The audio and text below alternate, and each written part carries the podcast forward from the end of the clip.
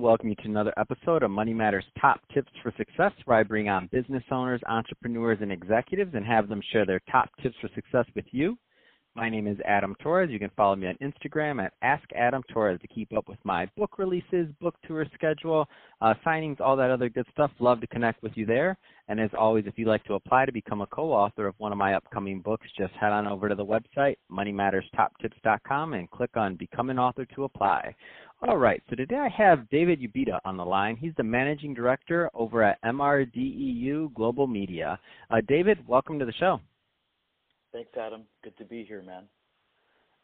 So I'm excited to get more into what you're doing over at uh, MRDEU Global Media. But before we do that, let's get into your background a little bit more. So how did you get started in business and as an entrepreneur?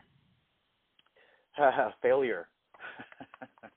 I was, um, yeah, you know, adversity has a funny way of uh, disrupting any plans that you may have uh, created. So I'm the first one in my in my family, being second generation Latino, uh, to go to college. So I finished uh, my bachelor's, then went to complete a graduate degree at Spertus, and then um, started. I'm halfway done with my doctorate in education uh, leadership, and that was my that was my my track. That's what I planned to do, and was working on that. Was teaching at the university level, and then all of a sudden, 08, 09 hit, and uh, I lost my position and really lost my direction.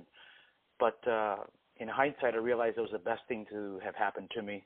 Thus, the birth of a couple of companies, um, which led to this one, MRDEU Global Media. Wow, that's uh, you know, th- it's very interesting to me to think about how what happens during that shakeup period. You know, when we're going through it, 08, you know, that that that whole that whole wreck, I mean, that was, you know, devastating to many people, but it's really interesting to me to see the aftermath of the companies, the ideas, the innovation that comes because of that. Um, so, for example, if it, as you mentioned, the reason you the reason you uh, kind of went on the route you're on now is because that took place. Um, if you were to give some advice to you know that that um, new college grad that's just getting started on really finding their way in the workplace, what kind of things would you tell them?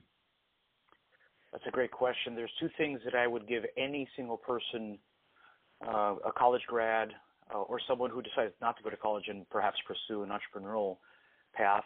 And the first one is uh, get mentorship, be mentored. And then secondly, uh, get really good at marketing. Mm, I, I love the marketing side. Um, elaborate on that one a little bit more. Yeah, I mean, statistically these days, uh, well, let me just go back a little bit. Before, uh, say maybe 10, 15, maybe even 20 years ago, uh, marketing had a different objective, uh, usually just a sale, right?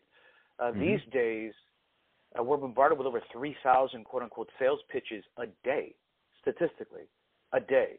You turn on your phone, Netflix, you know your your laptop, wherever your your iPad, wherever you are, radio, television, we are being bombarded with a sales pitch three thousand times a day. And what does that mean? What has our society become? Well, they've become numb to it. They've become immune. They've become irritated by by these pitches, and so uh, these days, marketing has to have if your business is going to be uh, effective and really reach you know the people that you want to serve You've got to be dialed in and prepared to connect.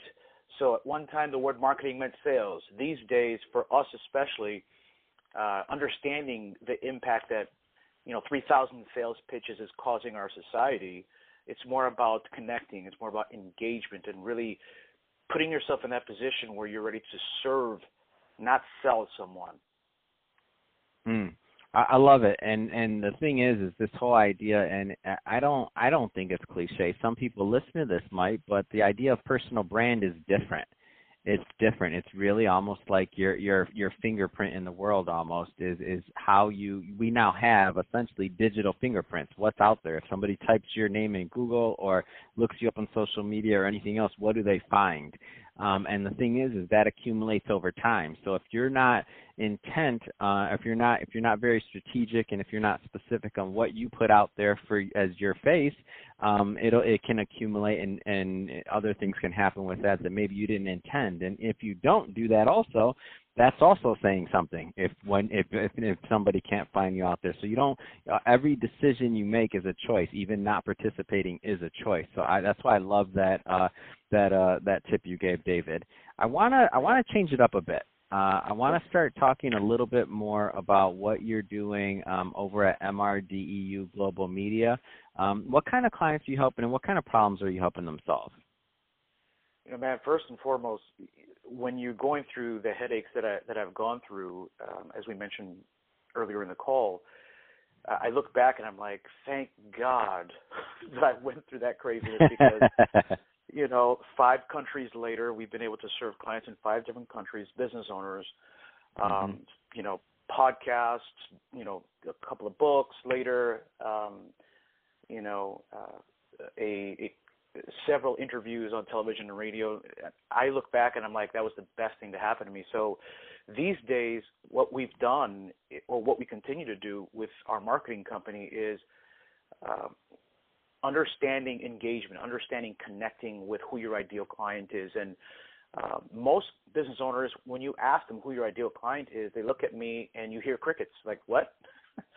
and in many cases they'll respond, well, anyone with a credit card and a pulse, that's my ideal client. And I'm like, you know, I get it. That was my ideal client at one time too, but now we are in a position where we can cherry pick and really take on only a few clients, a handful of clients every month, because we know we can crush it for them uh, in terms of lead generation, which is what we're predominantly known for among you know, coaching CEOs and and the whole marketing online course that we have.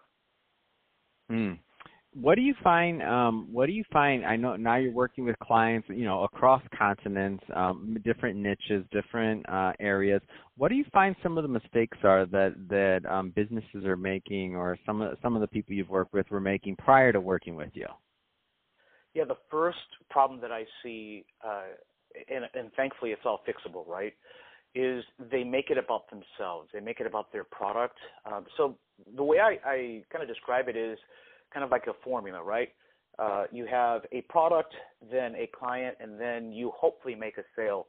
Where what we teach and the approach that we take as a business that has helped us grow and help our clients grow is really understanding who your ideal client is first, uh, a specific problem that they want solved, not you, that they want solved, and then crafting a product or solution to address those issues. And then instead of hoping for a sale or an enrollment, uh, a new client, uh, by default it'll happen simply because you're so dialed in to and speaking their language. Does it make sense? No, absolutely. And I can see that if you weren't if you weren't intentful in doing that, it doesn't happen by accident, right? No, no. According to Kung Fu Panda, there are no accidents. Remember? I love it. I'm a fan. Yes, even the new ones that came out. oh, that's wonderful.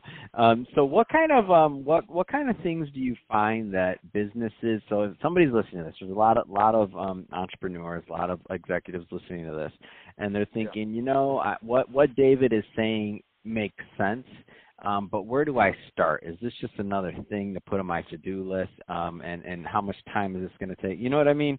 Um, because we all have things, we all have objectives, and we all have you know things we're working on. Um, what would be your response to that?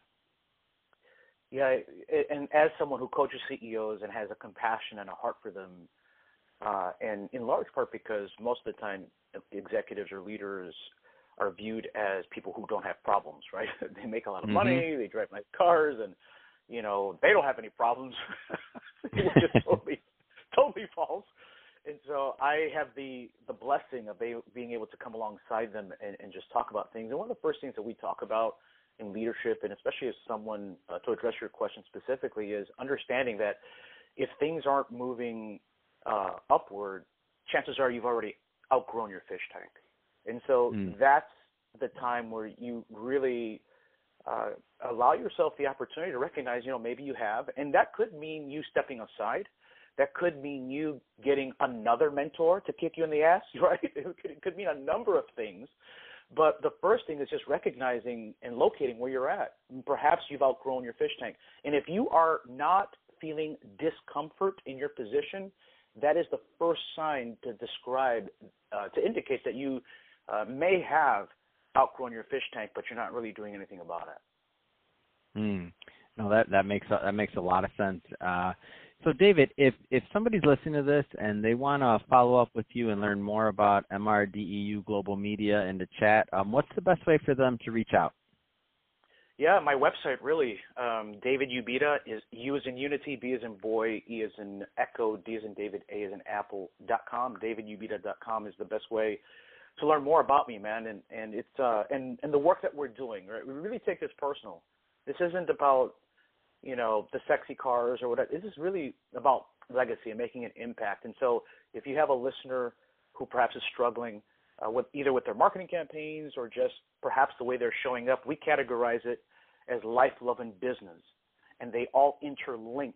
And if there's a deficit in one of those areas, chances are uh, it's a great opportunity. Like I told you earlier in this call, the best thing that happened to me was that chaotic situation in 2008, 2009 which has allowed me to be, you know, on a show like this, serving your audience. That's wonderful. Hey, David, I, I really love your story. I love what you're doing as an entrepreneur out there, helping other people. Man, keep up the great work. Uh, to the to the audience, I, I appreciate you tuning in as always. I hope you got a lot of value out of this. Um, if you did, don't forget to subscribe to the podcast, leave me a review, do all those great things that we do to support our podcasters. I really do appreciate it. And uh, David, thanks again for coming on the show. Thank you.